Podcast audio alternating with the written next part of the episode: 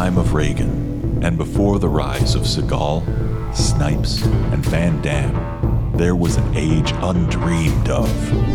Unto this land came Arnold the Austrian.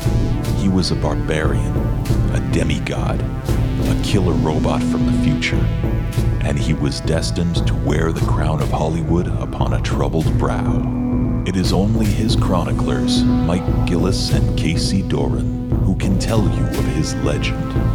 This is his saga. Podcasta la Vista, baby.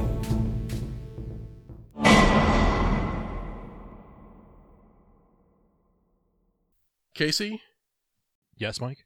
just when I thought I was out, they pull me back in. plus one. We're giving plus one to the uh, uh, podcast La Vista catalog, right?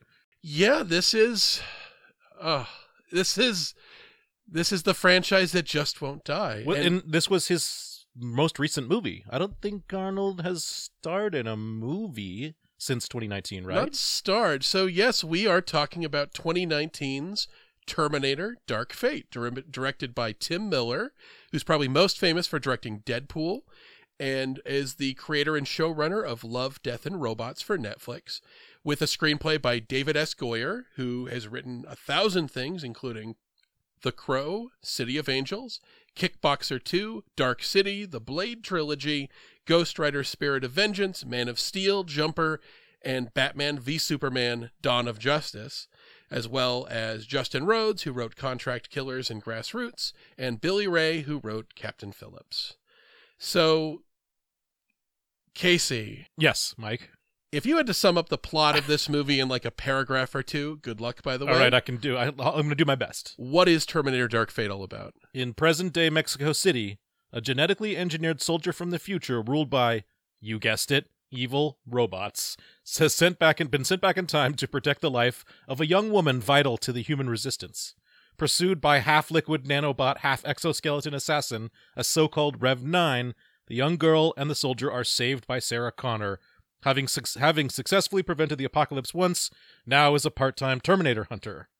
Under the relentless pursuit of the Rev 9, they unravel the mystery of why this new Terminator apocalypse has happened, and in doing so, discover that the key might be a T 800 model now living undercover as a 60 year old Arnold Schwarzenegger doppelganger. That's it. But I don't think I did any justice to the actual movie. And uh, joining us on this conversation, talking about what I suspect might be the chronologically last Arnold centric Yes. movie, um, a longtime friend of the show and co host of the dearly missed Hands Free Football Soccer Podcast, Carol Brouillette. Welcome to the show, Carol. Thank you. So, Carol, what did you think of this movie? Oh God. we saw this together, though. We should I preface know. it by saying I think I've only seen one movie in the theater with you and your husband Dave, and it was this movie. no, and so I'm trying to remember when in 2019 that was. Feels like 10 years ago, doesn't it? yeah, it does. And it, it felt in, in my head it was winter, but I can't remember if it was like January 2019 or December 2019, which have like very different contexts. Um but as far as like why I don't remember what I thought about this film the first time I watched it, that's why. I remember having strong feelings about it. We all went out to dinner afterwards and I'm sure I did like my best effort to out out uh, rant Mike on this. um, but it's just so I watched it again this week and I almost liked it. Yeah, Yeah. I, I'm, I think I'm with you. I think I'm Yeah. totally with you. Um, and it feels like there was so much potential. Um, but I don't remember how I felt about it the first time. I can't remember if I spent my evening defending it or tearing it down. And that's The only thing I can remember is is you expressed an opinion which I also expressed, which was like that uh, Mackenzie Davis is just fucking amazing. oh yeah. Yeah, Mhm. that was we, were, both- we both had a moment there where I was just like, "Whoa!" and that that has definitely increased this time. Where I was like, "Don't you don't need Sarah Connor? You've got the, someone so much more interesting in the in that role." So I remember, Carol, you were probably the most positive Oh. Yes. of Yeah, anyone. And that's actually one of the reasons I wanted you on this episode, too, because I was going into this thinking I would absolutely hate it, too. And I didn't. Like I said, I think this movie is mostly fine and occasionally really good. And um, I don't know. This was an interesting thing because this movie is the third attempt to bring back a legacy sequel to Terminator and Terminator 2. This is the third attempt to do a trilogy. Um, the first one being Terminator Salvation, I think in 20, I think 2007 or 2009. Something like that. Something like Then, that. then 2015, I think, was Genisys. All of those were supposed to s- kickstart trilogies, but they never did. And this is the third time, again, no more trilogy. And um, I don't know. I think it's time to to call Time of Death on the Terminator franchise. Well, and so I was as I watched this with Dave and I was trying to figure out okay, so I know this isn't Terminator 3 because I saw that one. That's where instead of Robot Terminator and then Liquid Terminator, they had Girl Terminator. yes. Um, and then I think there was a Terminator 4 after that, something about finding Arnold in like a refrigerator in the future, maybe. I don't fully remember that. Oh, that. yeah, Salvation. Yep. Okay, Yeah. yeah. he's mostly CG in that one. Yeah. It's not really him. yeah. Refrigerator. There there is exactly one image from that film in my mind and you know exactly what I'm talking Yep. about but and then I'm like so is this T5 and he's like no cuz there's one more Genisys I Yeah. suppose Mhm. exists so this is Terminator 6 Yes. but I think everyone wants it to be Terminator 3. But Yeah. uh, they all want to be Terminator 3, right? well and let's just be real this is the best one Right. of the attempts for Terminator 3 this is the best It's as good as we're going to get. So I uh, the way I think about this is the compliment that Roger Ebert paid to Teenage Mutant Ninja Turtles, the 1990 movie, was this movie is nowhere near as bad as it might have been, and probably is the best possible Teenage Mutant Ninja Turtle movie. And I feel like that's you could say the same thing. Is like this is the best possible. It's nowhere near as as bad as it might have been, but it's probably the best possible Terminator sequel that we could have gotten. I am with you for half of that. Um, I think that this movie had a lot of potential. I have several suggestions, including hire a female writer to deal with female characters. Um, but I, I, I think this could have been amazing, actually. Hmm. Like, you look at the way that T2 sort of subverted a lot of the tropes from Terminator 1 Sure. and was actually really imaginative in some like really powerful ways. I think this one had the same potential. Yeah. Um it didn't it didn't have to be mediocre, but that's what they got. I think what Terminator 2 had the advantage of James Cameron as the director, and that's a guy with clout who has power. He was coming off of like The Abyss, he was coming off of Aliens. Uh, he could get the things he wants. But I think this movie feels like there's a lot of producer meddling in it, and There's the a lot act- of writers. there's a lot of there's writers. a lot of ideas. And I think a lot of it is one they want to they want to put butts in seats with nostalgia, so they have characters from the first two movies in there. They have Arnold as a, a T800. I think this is his sixth T800 or fifth T800. Depends on if you count the fridge scene in Salvation. No, that's Yeah. that's all CGI over his face. So it wasn't even his. It was like a body double with CGI. So there- there's an Arnold T800 and there's Sarah Connor played by Linda Hamilton. So you have that element, and I also really think a lot of the action sequences are more over the top than they need to be. And that's a Yeah. weird thing for me to say, and I think they feel a lot more like they belong in either The Matrix, which has a kind of physics to it because it's in a computer, or it feels like a Marvel movie where you have these characters who can move mountains and things. And that's never been that's never been Terminator. So watching people be able to run up of walls and be able to jump and flip and they feel weightless in a way that I don't want Terminators to feel. Terminators at the very least should feel heavy. They should feel that when they land from a height, it feels like boom and almost a clang, even if it makes no sense for them to clang when they hit. and I I look at the last sequence of this movie that is like this Russian nesting doll of action set pieces that starts out as a highway chase and then it turns into a battle on the tarmac and now we're fighting in the air inside of two different airplanes. Then we're in a crash uh, we're parachuting out in a humvee then we're fighting on top of the hydroelectric dam and now we're falling off the dam and now we're fighting inside the Un- dam. underwater. and this is like the last like 35 to 40 minutes of the movie and it just gets exhausting after a Yeah. while and i just think I, can I, th- I thought that about back. the I thought about the pod race when I w- was getting to the dangling when they're sort of dangling and they're going to fall, which you've seen a bajillion times. I thought about the pod race where I was like, I'm so checked out right now. I if if it, if I would be asleep if it were a different time of the day. when people survive this many big things in a row, you just go numb, I think, sometimes. And I Yeah. think those are the bits where it feels like this movie is actively, because of the producers, trying to compete with the sort of action blockbusters that it sees as its rivals, which is, you know, things like Avengers Endgame and stuff. And I think that was a mistake. I think that this movie should have had more confidence that the performances could carry it. That if you look at the sort of stuff that happens in, in Terminator, there's two or three of those sequences spread throughout the whole movie and you you make them count and you give them the sort of emotional weight in between them and the tension that builds up to them that that keep you going and keep you engaged and you're never bored in those movies. And i think this movie needed the confidence to be able to scale that stuff back that it doesn't need to be as big as possible Yeah, I think um, the the concept of there's there's no stakes um, really came through, and I think that the weakest attempt to give this movie stakes happened um, in in the car chase, um, and it's funny because I'm watching it thinking there is no way a truck that big is catching up to this like tiny little pickup truck, and also just like stomp on the brakes. Like when I find myself critiquing a chase scene, Sure. that means it's not a good chase scene, Yeah. you know? Um, but uh, the brother dies. So um, N- Natalia Reyes plays Danny, who's our John Connor analog in this one.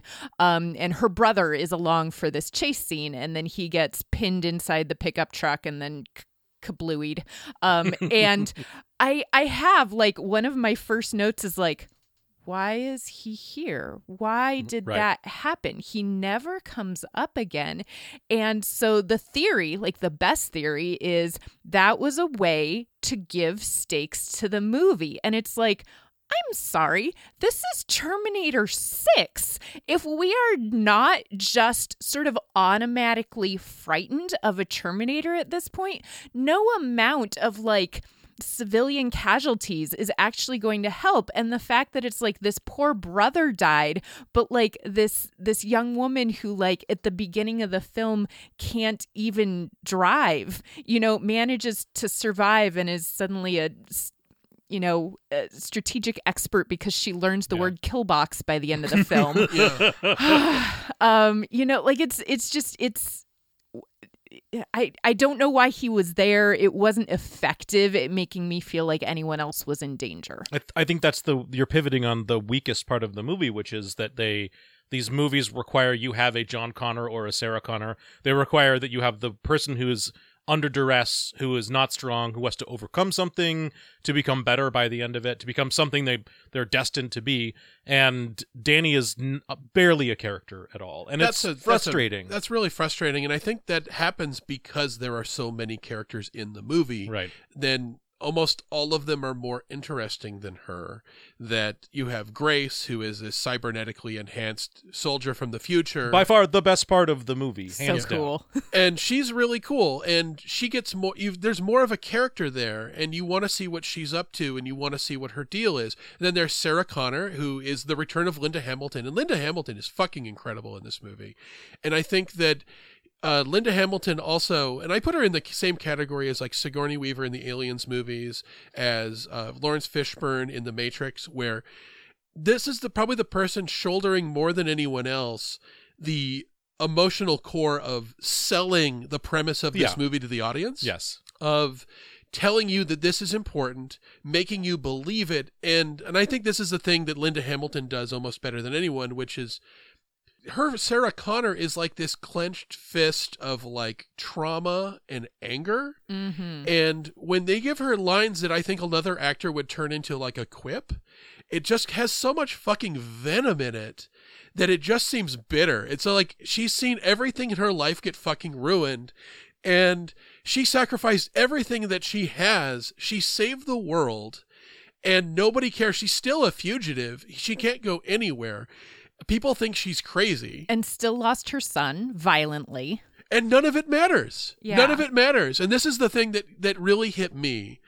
My brain just broke because there is this just descent into nihilism that is unavoidable with the way that the universe of Terminator as exists in this movie exists, which is that we saw at the end of Terminator 2, which is the last canon story, that Sarah Connor, John Connor, Miles Dyson, and the Terminator stopped the creation of Skynet.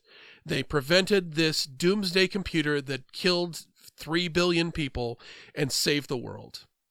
People died. Miles Dyson blew himself up to make that happen. Sarah Connor, as part of her quest, is a fugitive who is an escaped mental patient. Nobody will ever believe her. Miles Dyson, who is working with uh, the most amazing technology in a dream career. He had a young kid and a wife, and he sacrificed all of that. And even if he'd survived Terminator 2, that dude's going to prison forever, and no one will ever believe why you did it. You blew up your own office building.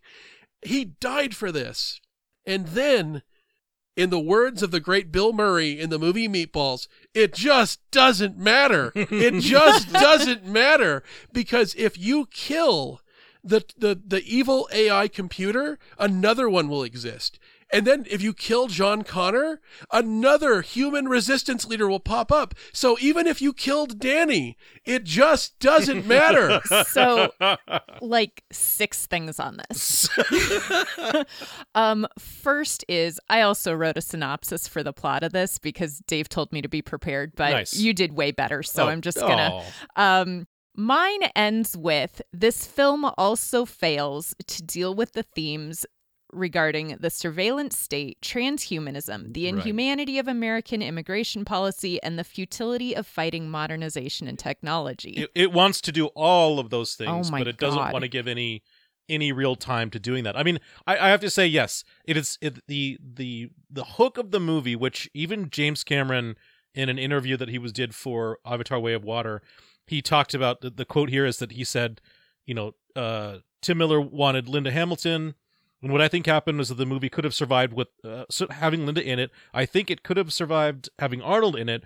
But when you put Linda and Arnold in it, and then, you know, she's a 60 something, he's a 70 something, all of a sudden it wasn't your Terminator movie. It wasn't even your dad's Terminator movie. It was your granddad's Terminator movie. And we didn't see that. So it's like there's this idea that in, in the end, the idea was having the centerpiece of this story be around these two characters that really Uh, my word for it is shoehorn. Mm-hmm. Like, it, yes, it is cool to have Sarah Connor's character because we really like her, but yes, she prevented the apocalypse. It didn't matter.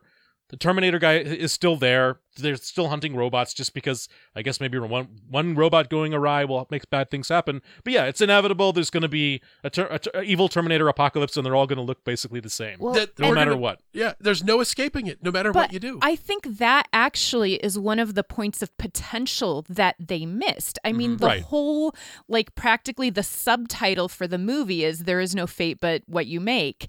And so for Linda Hamilton, I was going to call her Lynda Carter, but that's a whole other. Lynda Carter. nope.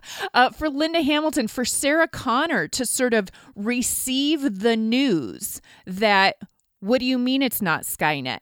It's Legion. It's an off brand murderous AI.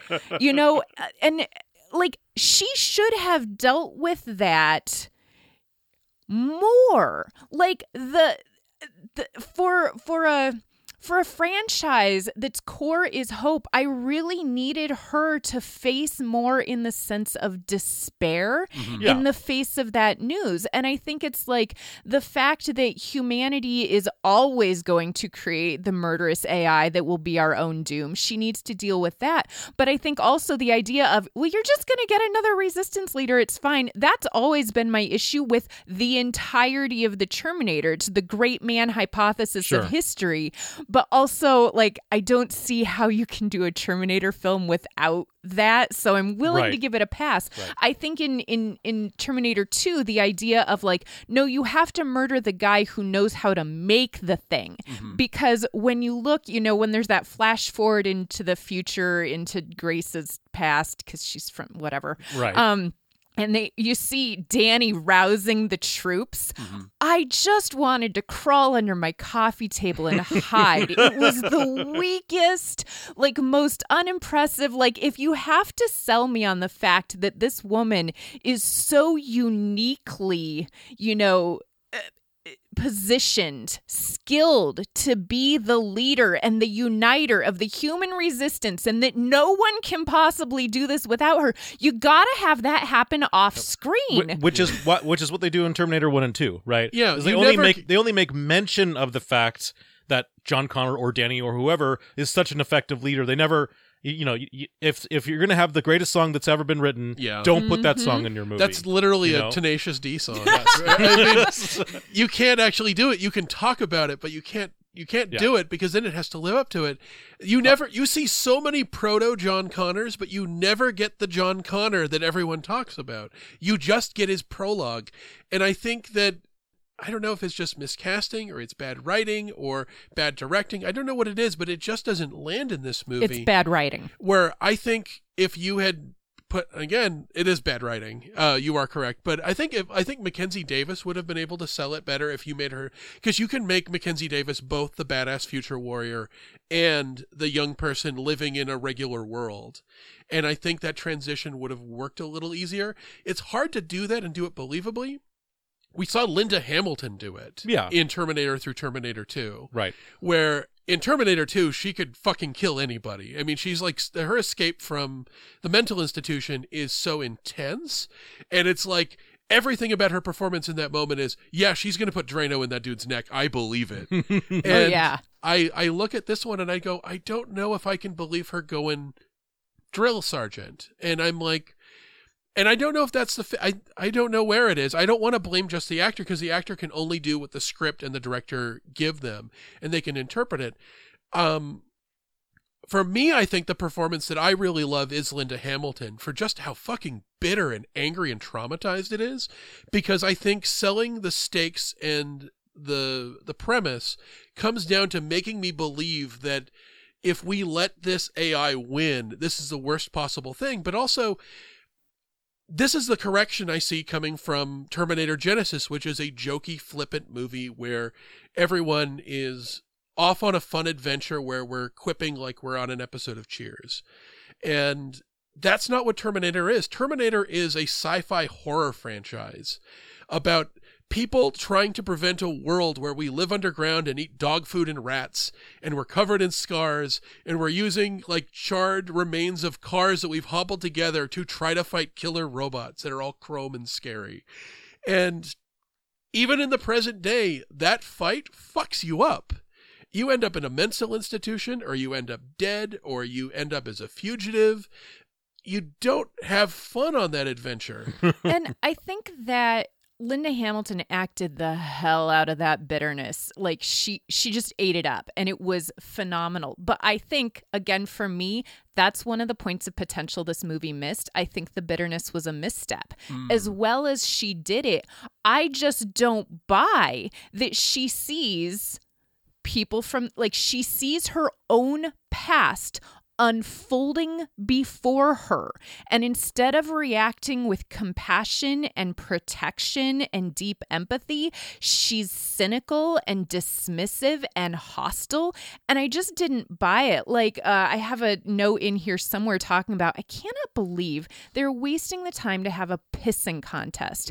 Women don't do pissing contests. We don't have the equipment for that. Like, it's just, that's not, there's a line when they park the car under the little bridge culvert situation so that they can go do their illegal border crossing and go meet up with Arnold, um, where Grace asks Sarah, Why do you care what happens to her? And I think the reason that that setup is in the movie is so that um, Linda can utter the line, um, I care because she used to be me. And it sucks. And it sucks. Yeah. And it's because no woman would ever ask that. Right, The idea of we look out for each other when we're in danger is just an innate and silent part of girl culture.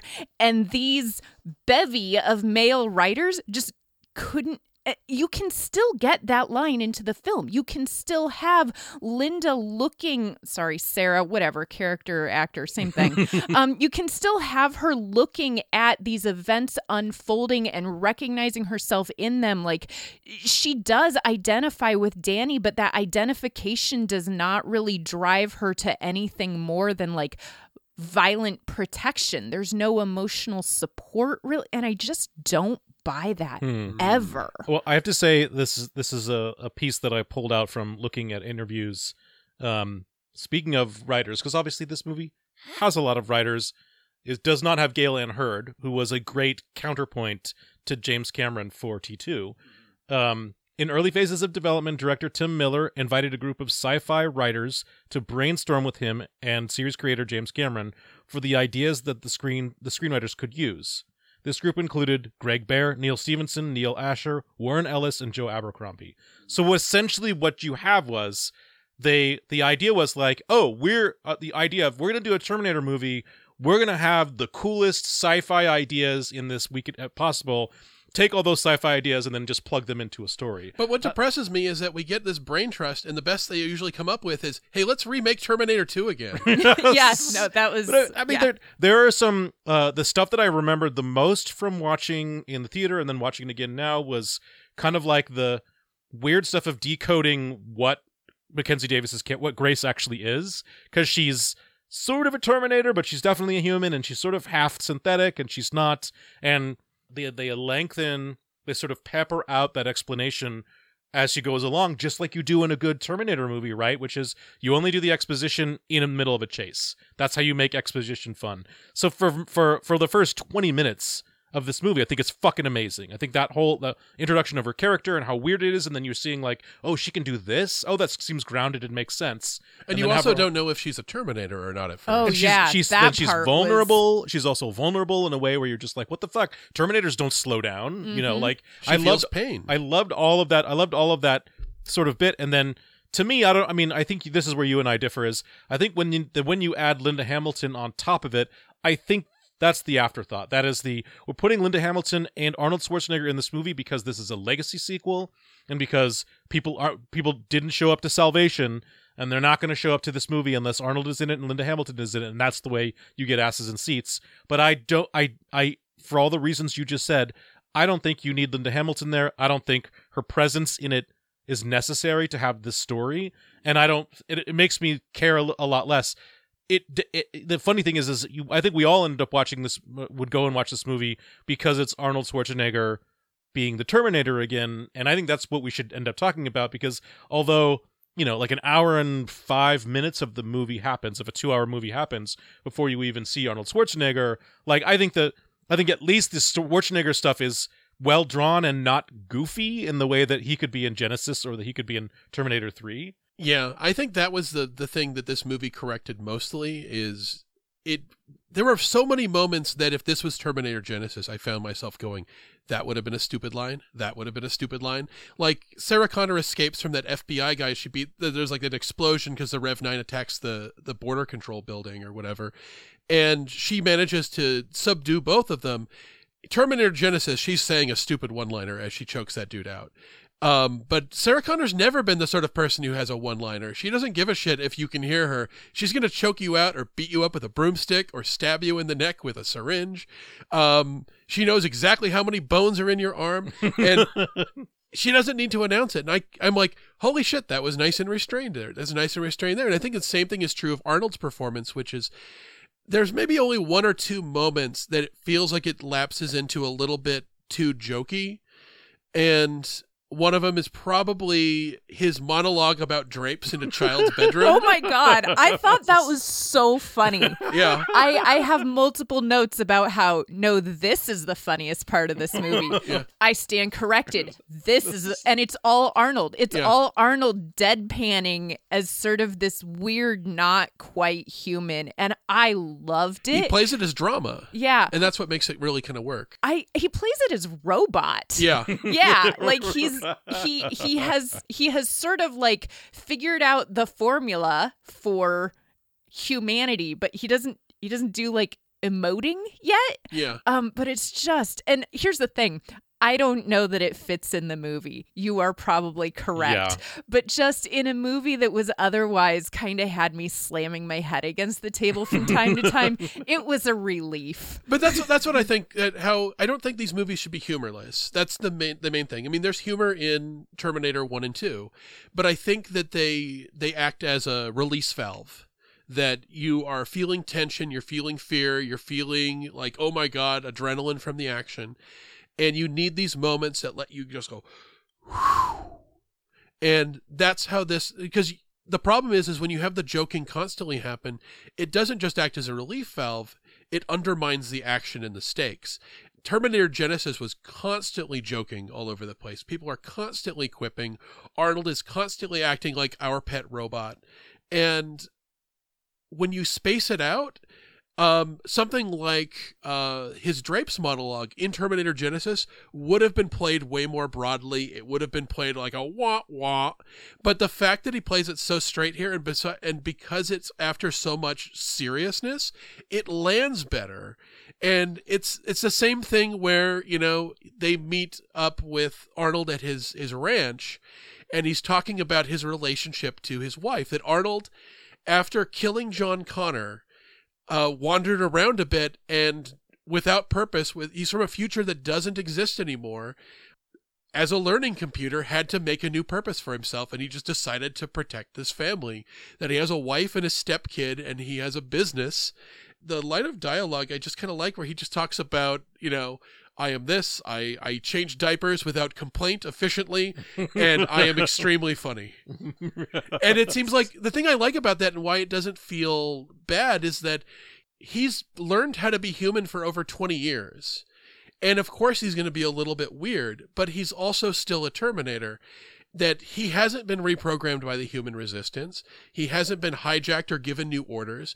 That he's the first Terminator that we've seen that is following his own orders. That he is becoming something other than a tool of either Skynet or the human resistance.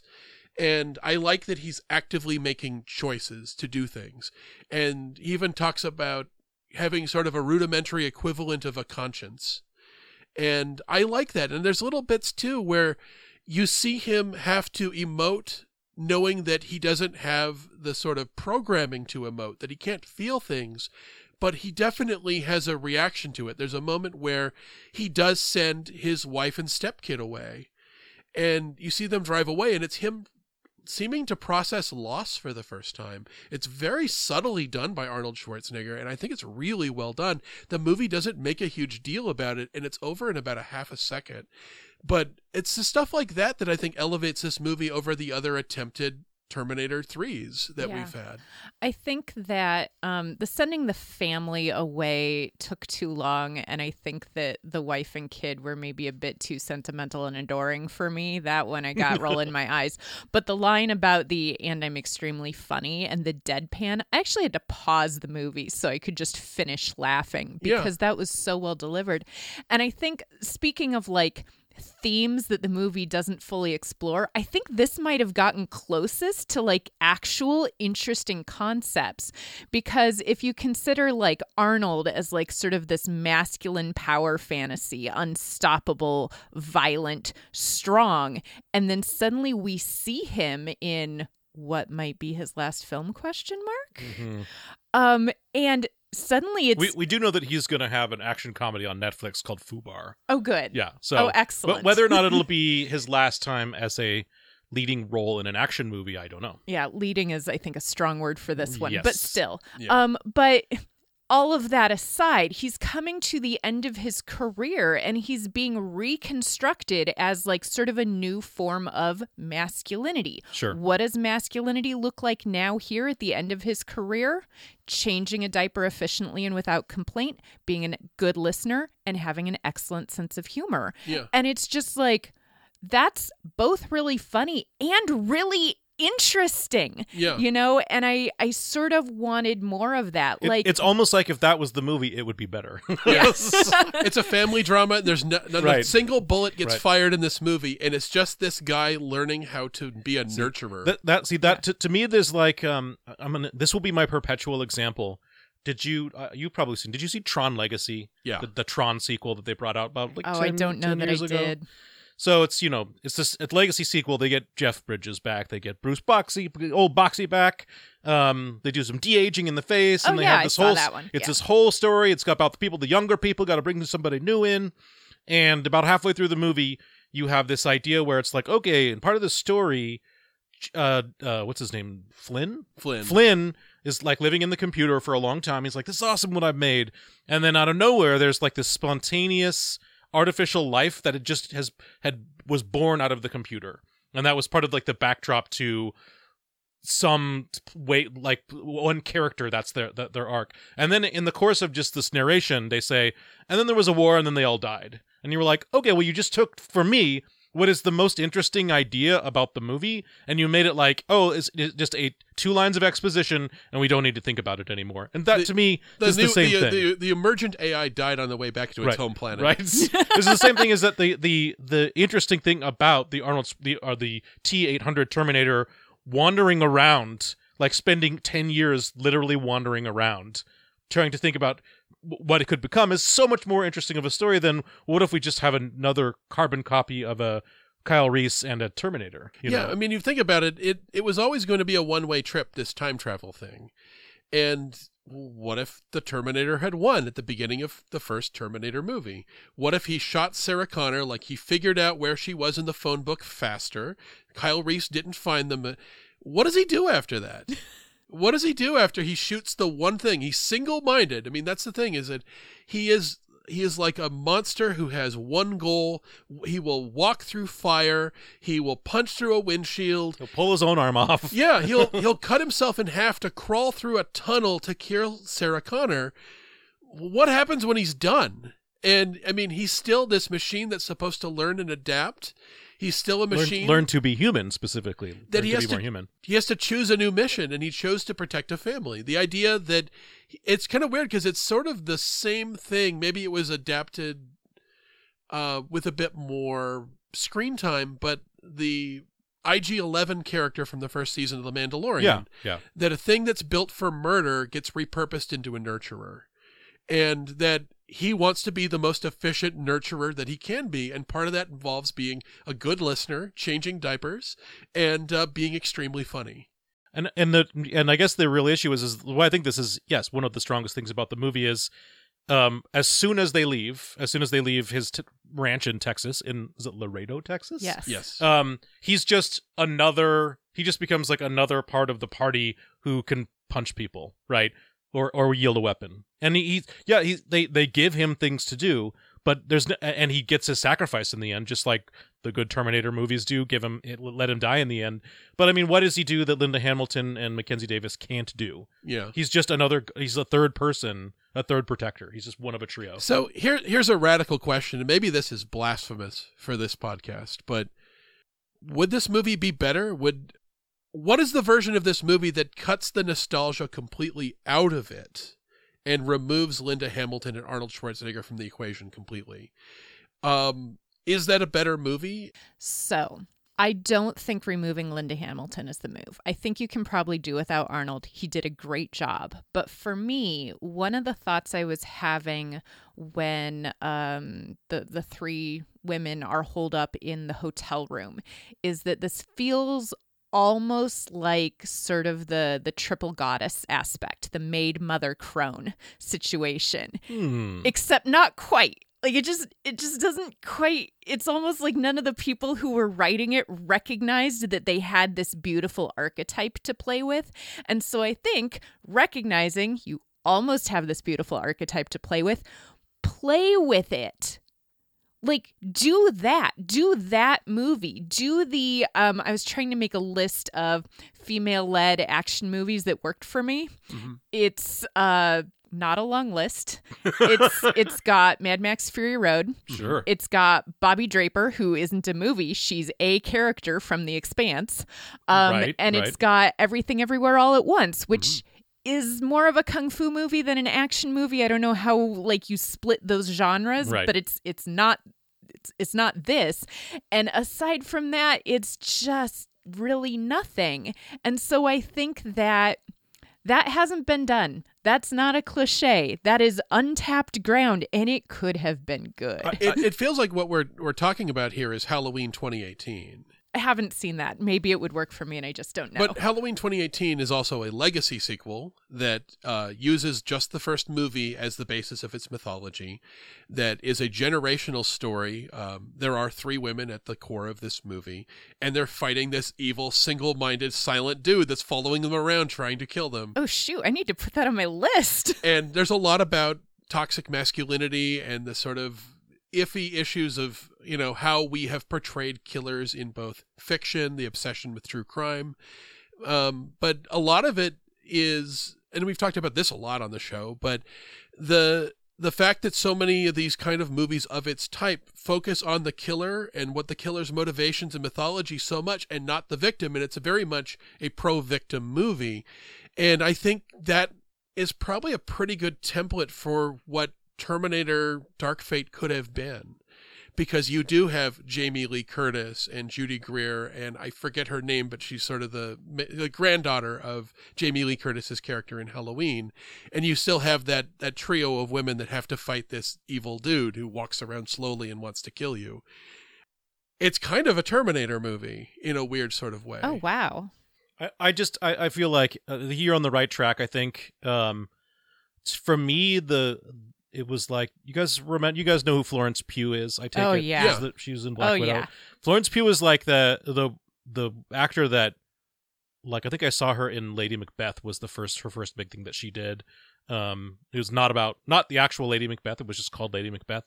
Um, a, an actor who is so radiant is who pulls your attention away from everything else and being like, what the fuck? Like, I want to focus on this person.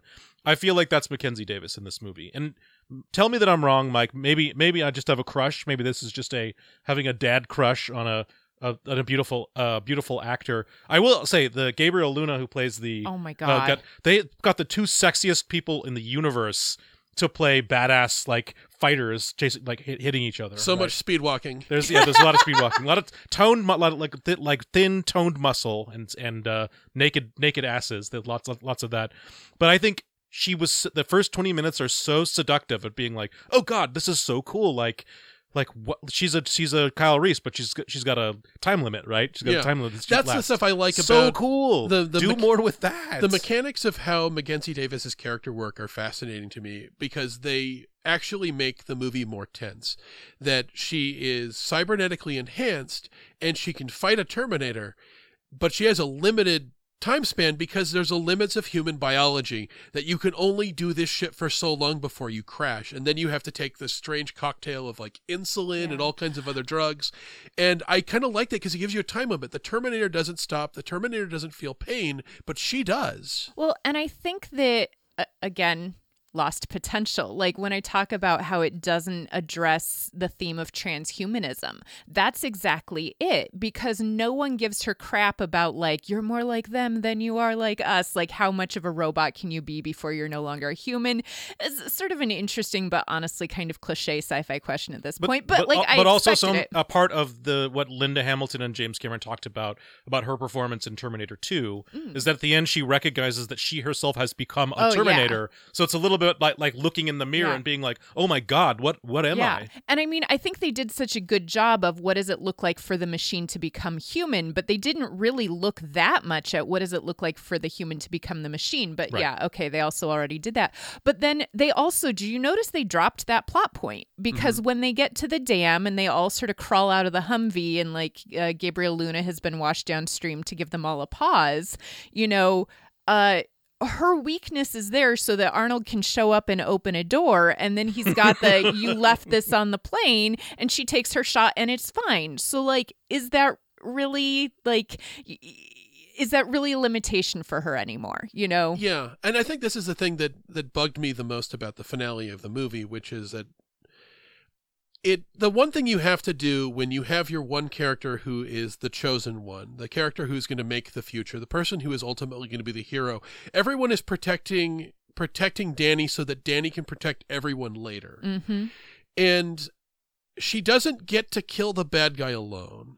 And the whole point of having these characters is they get picked off one by one until it's just Danny and the Rev 9.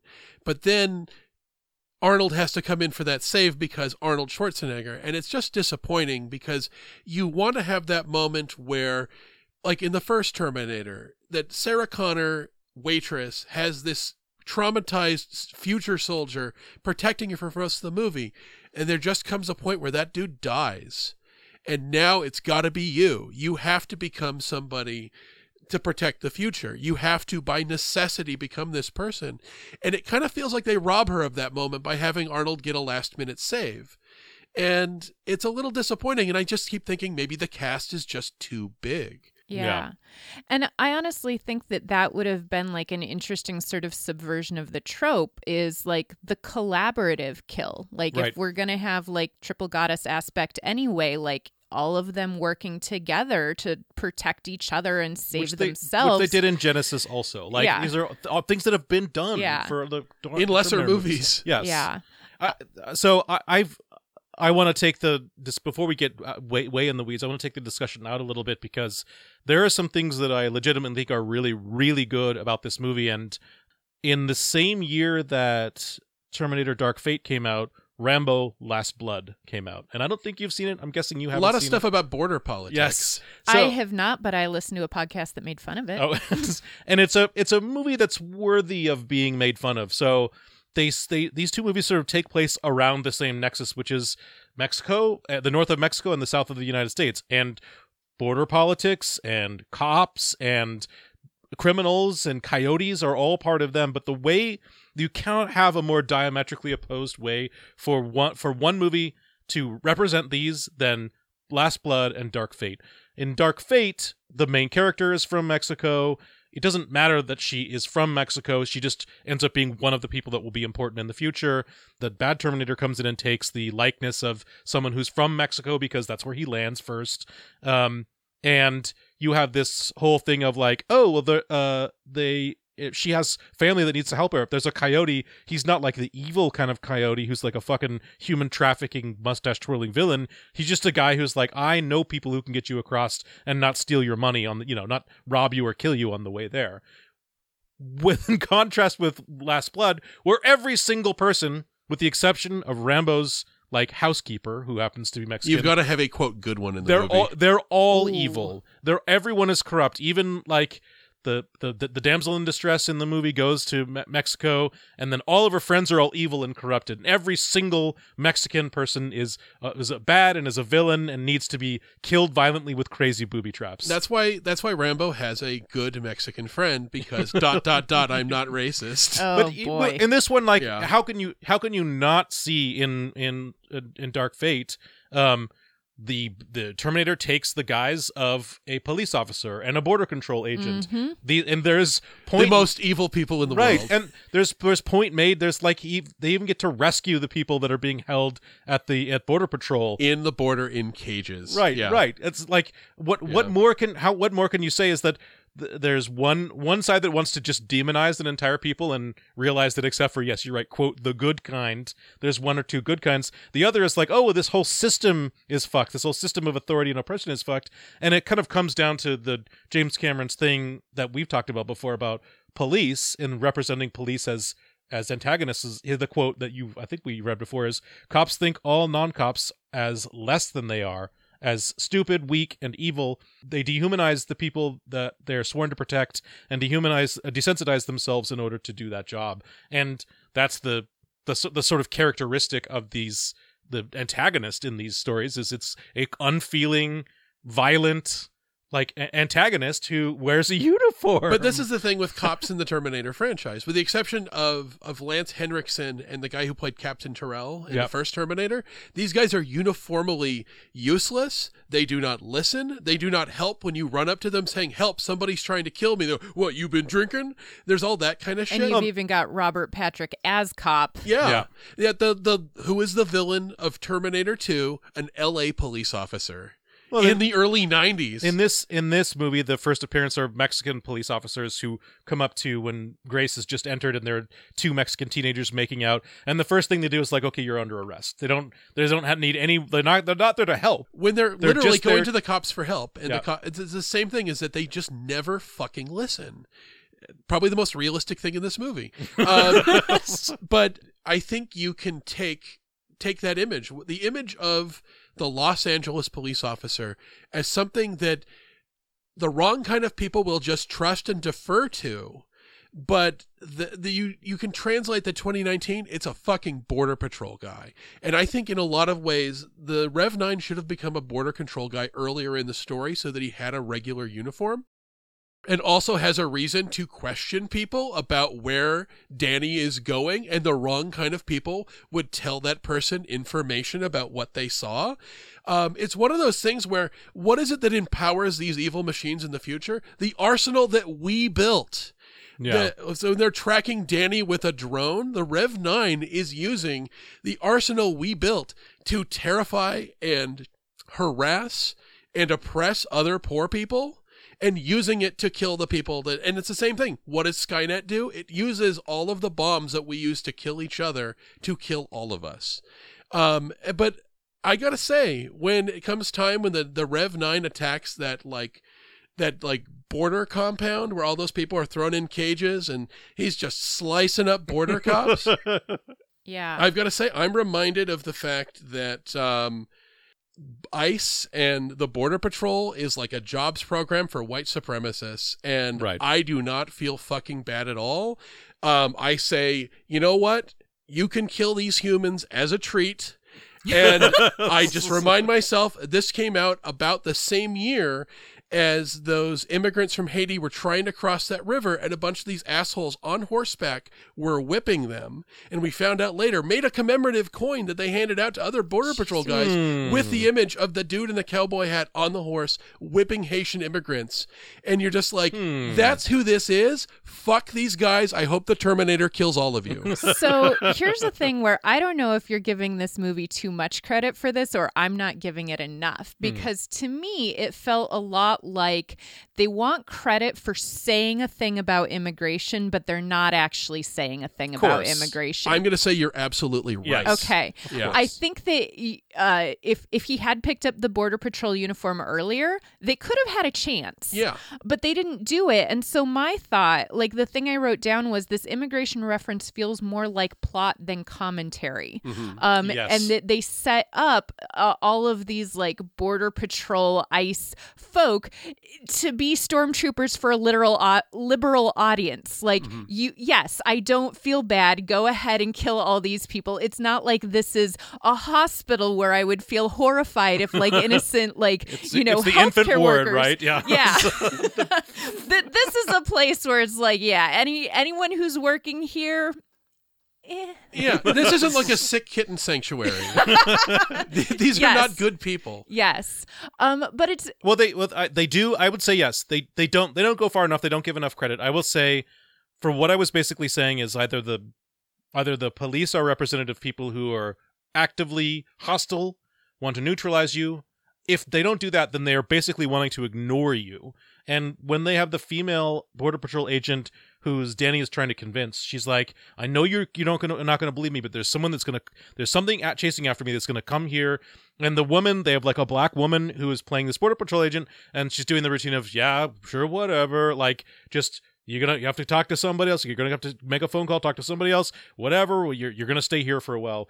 The idea of them representing it as a, a bureaucratic arm of neglect is also saying something. They specifically had a scene where um to deal with the that was the the scene that mirrors kind of um Silverman, right? Sil- Mhm. Silverman in the the two Terminator movies, which it's like the uh, the establishment if you try to approach the establishment with such a crazy idea of there's a robot from the future trying to kill me. How are the how are you likely to respond? In Terminator 2 it's psychiatric right? It's it's the it's the uh, the element of control over people that is a system that says okay well these people um because they have crazy ideas they need to be confined you know? And it's this i guess you'd say it's a similar thing you could draw the inference of for the the in the 21st century border patrol thing is these people get to be confined not because they did anything wrong but because we have these systems with, of authority that say we need to marginalize you dehumanize you and kick you out. Yeah, yeah. Our, our, but so it's it's something. It gets credit for something. I don't think that it's We'll spend ten million dollars on a drone, but we're never giving you health care.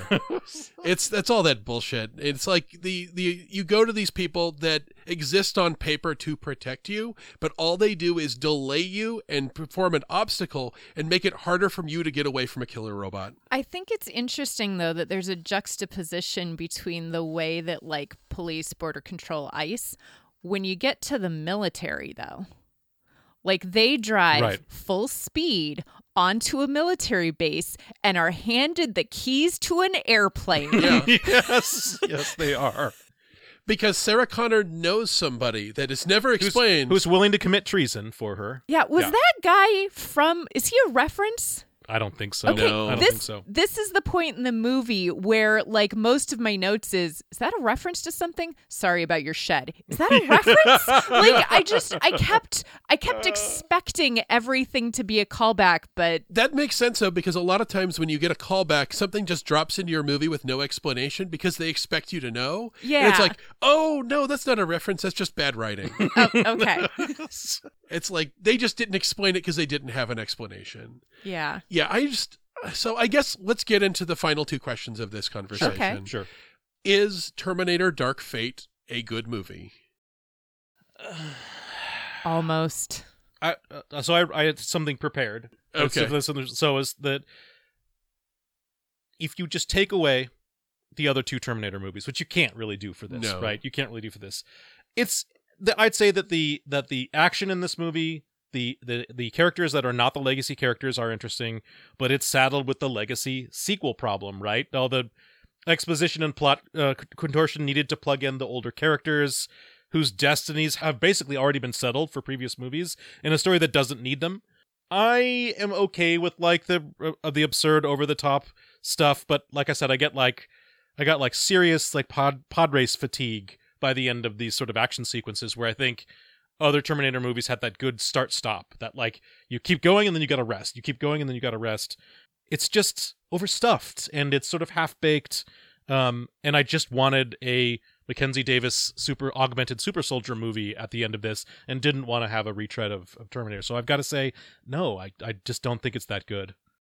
I'm willing to forgive a lot on the action sequences, to be honest. Like, there is a certain amount of, like, yeah, I don't think that that big construction vehicle is going to keep up with this pickup truck. But it's like, also, like, I think, uh, what was this man's name um, playing the Terminator? Gabriel Luna. Just. Oh, so good. He, yeah, I mean, sure, man, you are powerful enough to drive this huge construction vehicle that fast. I, I will let that one go. I was willing to let a lot slide with the action things. For me, it was the writing of the characters. Hmm. And I think that, you know, if I got my wish, if we got someone who understands the way women are going to relate to each other with not just like sort of the physical, violent protection, but like also emotional care and support, that they're not posturing and hostile with each other, but like there's this like deep care and sort of automatic concern, I'd have been all for it. And then when it comes down to Mackenzie Davis, like, so there's this bisexual dilemma of looking at a powerful woman and saying, Am I jealous or am I attracted? And honestly, the sledgehammer fight at the beginning and the chain fight at the end were both very ridiculous pieces. And I desperately need both of them to be in this film.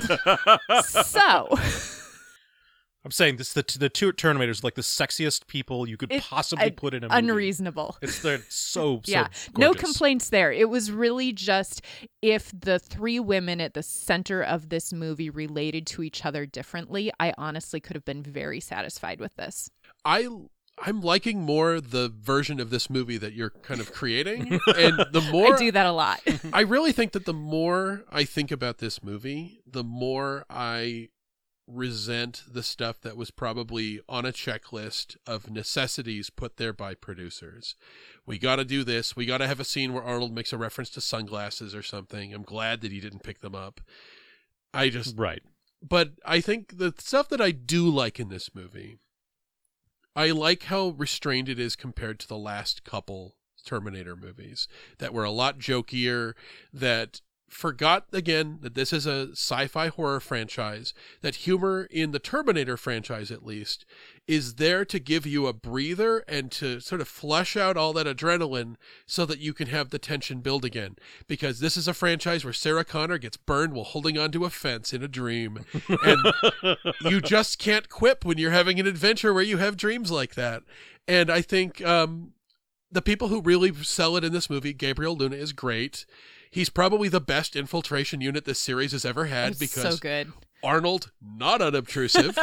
um, but I think he's he does a great Legion job. figured out how to make uh, human infiltration units that don't stand out like sore thumbs. Yeah. Yeah, he definitely gives off psychopath vibes, Right. but not really robot vibes. Right. Yeah, um, he's great. I think Linda Hamilton really sells it here, and it Mhm. really just leaves me wondering where the hell has she been for the last twenty something years? Right? Because she should have been in a bunch of movies. So much. This is the only movie that she's had first bill on.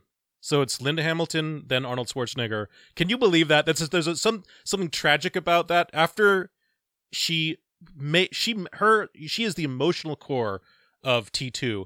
And when this movie opens with the scene of her on the videotape Oh yeah. describing, you know, you're gonna you're gonna need fucking a million sunblock. Get it? You're gonna be dead, which is devastating. A She's devastating so performance. fucking good. You think like, why is this the first time that she's ever been a lead in a movie? It's so stupid. She should have So- been in so- like so ten robbed. movies between now and Terminator oh, yeah. 2. So, and only one I can think of she's in is Dante's Peak, and that's the only one. I And it- did not realize she was in it. her and um and uh Pierce Brosnan. Yes. So yeah, I just I look at this Oh dear. again.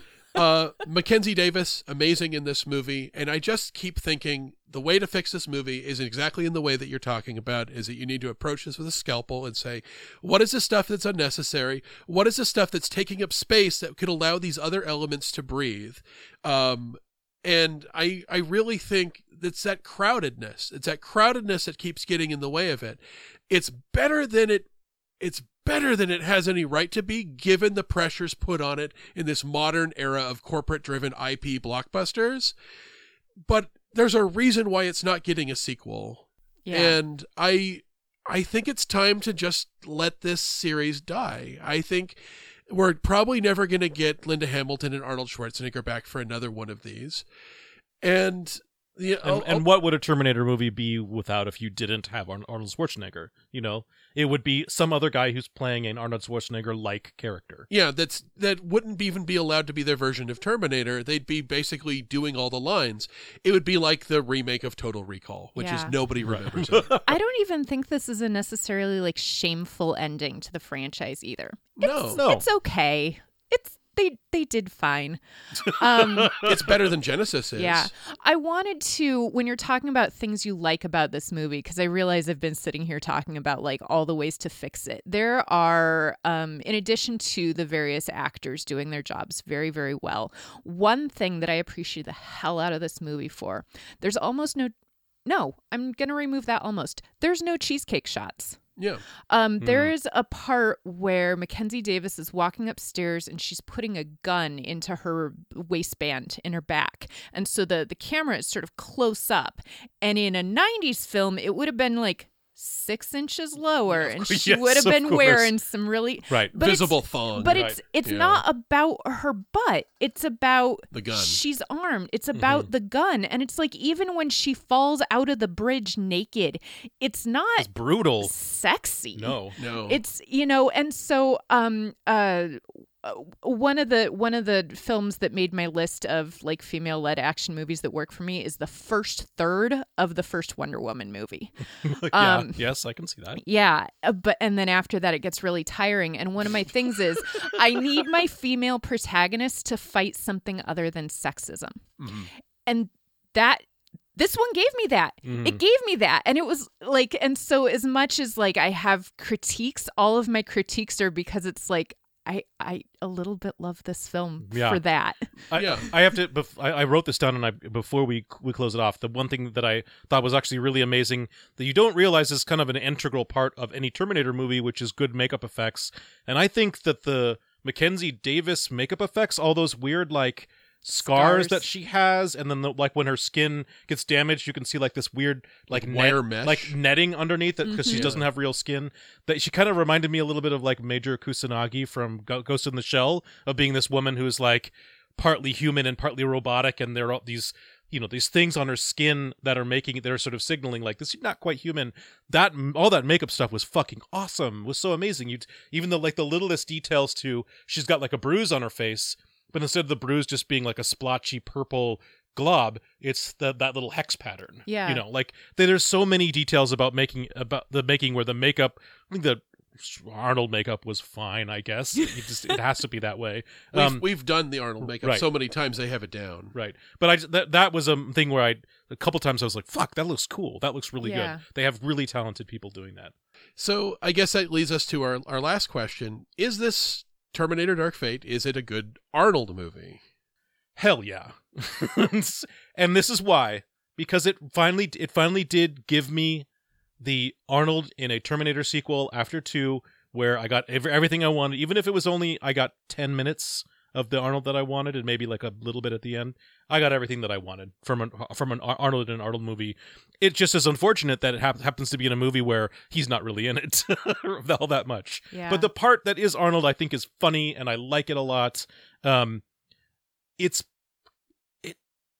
I guess if you, I guess maybe you could just show, do YouTube clips, I suppose, instead of having to watch the whole movie. Although I think there's a lot to a lot, a lot to this movie to work for. But the Arnold that we get is kind of classic Arnold. So yeah, I'd say yes. Yeah. Um yeah, it almost reject the premise of the question here. I don't know that it's an Arnold movie. Like it, it the the part of it, like you said, the part of it that is an Arnold movie is a very good Arnold movie because I think it addresses who he is, even though he's become something else at the end of his career now. And I think that that's like a very like brave investigation of who he is, not just as a character, but as a person. But also, it feels like 10 minutes long. Yeah. Um, I think if I was gonna if I was gonna put something to it, it feels like Arnold has sort of turned into like a dad. Yeah. oh, for sure. That's For that's sure. what he felt like at the end. Like he's gonna, you you you, you dropped your stuffy toy on the plane. like remember to take your medicine. Like you know he's gonna gonna talk about drapes. Like and and so just he's he's much softer and more compassionate and more nurturing. And I am here for all of that. But also he's barely in it. So the parts of it that were an Arnold movie were a very good Arnold movie. I'm I'm with you on that. I said that I, I say this isn't a good Arnold movie because it's not an Arnold movie, not because Arnold's not good in it. And I really do think this is his best Terminator performance since 1991. Um, we actually had debate as to whether or not we wanted to include this movie in. It was borderline. It was really borderline because Honestly, I- time. I pushed back against doing this movie. One because I was fatigued, but also because I just I just wanted to be done. You know, it's like you know that scene at the end of Rocky where he has the big dramatic moment where he gets up even when when Mickey's telling him to stay down, stay down. And you can see Apollo Creed with his arms up because he's like he thinks he won and he turns around and sees Rocky getting back up and his arms fall. That's how I felt. I felt like Apollo Creed. I'm like, no, no. I thought this fight was done, and now I got to fight some more. Um, Is it just that you didn't want another disappointing Terminator movie, or that you actually just don't want any more Arnold movies to do on for the series? I just don't want any more Terminator. Period. Okay. I, Okay. I Fair like enough. Arnold a lot, but I know that this is a series that is all about the diminishing returns, and I think this movie, while better than Genisys, while it's better than Salvation, while it's better than Terminator Three, that is such faint praise. Low bar. yeah i can't i can't act like that's anything the best terminator movie since terminator 2 doesn't it isn't quite the victory lap that you think it is Right, because Um, is, hasn't almost every single one of those movies been said the same thing about it? Is it's Yeah. the best since? yeah it's So- the best since Crawling up out of the basement. yeah it's it's just it not good so i guess with that Carol Brouillette, I want to thank you for joining us on this episode. Oh, thank you very much for inviting me. So if if folks want to find out about Hands Free Football, which is all still on the internet, It's still on the internet. There's a handsfreefootball.com.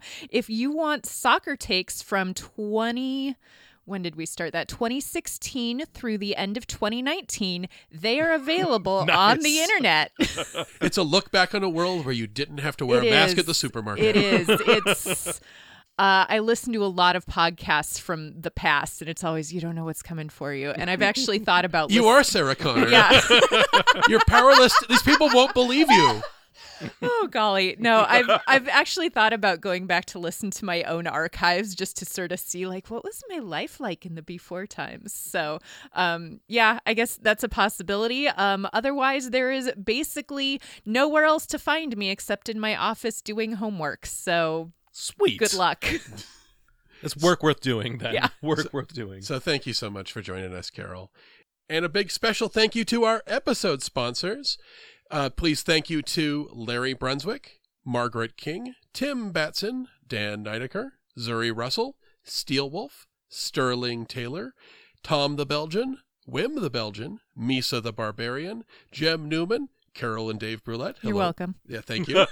uh, Calzone, Matt Weber, Kaylin, and Jeff Nathan. Thank you. If you folks want to become an episode sponsor, please go to patreon.com slash radio versus the Martians or click the big red button on podcastalavistababy.com. Otherwise, we will catch you next month. Podcasta la Vista Baby is a production of Radio vs. the Martians and is hosted by Mike Gillis and Casey Doran. This podcast is recorded in beautiful Valverde in Seattle, Washington.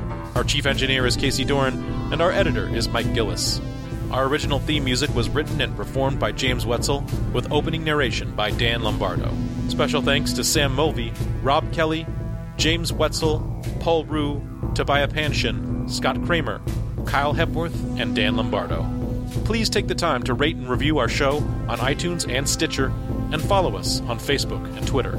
And if you'd like to support the show financially, please consider becoming one of our Patreon subscribers. Even just a dollar a month gives you access to exclusive episodes. And finally, you can find us online at podcastalavistababy.com and radioversusthemartians.com.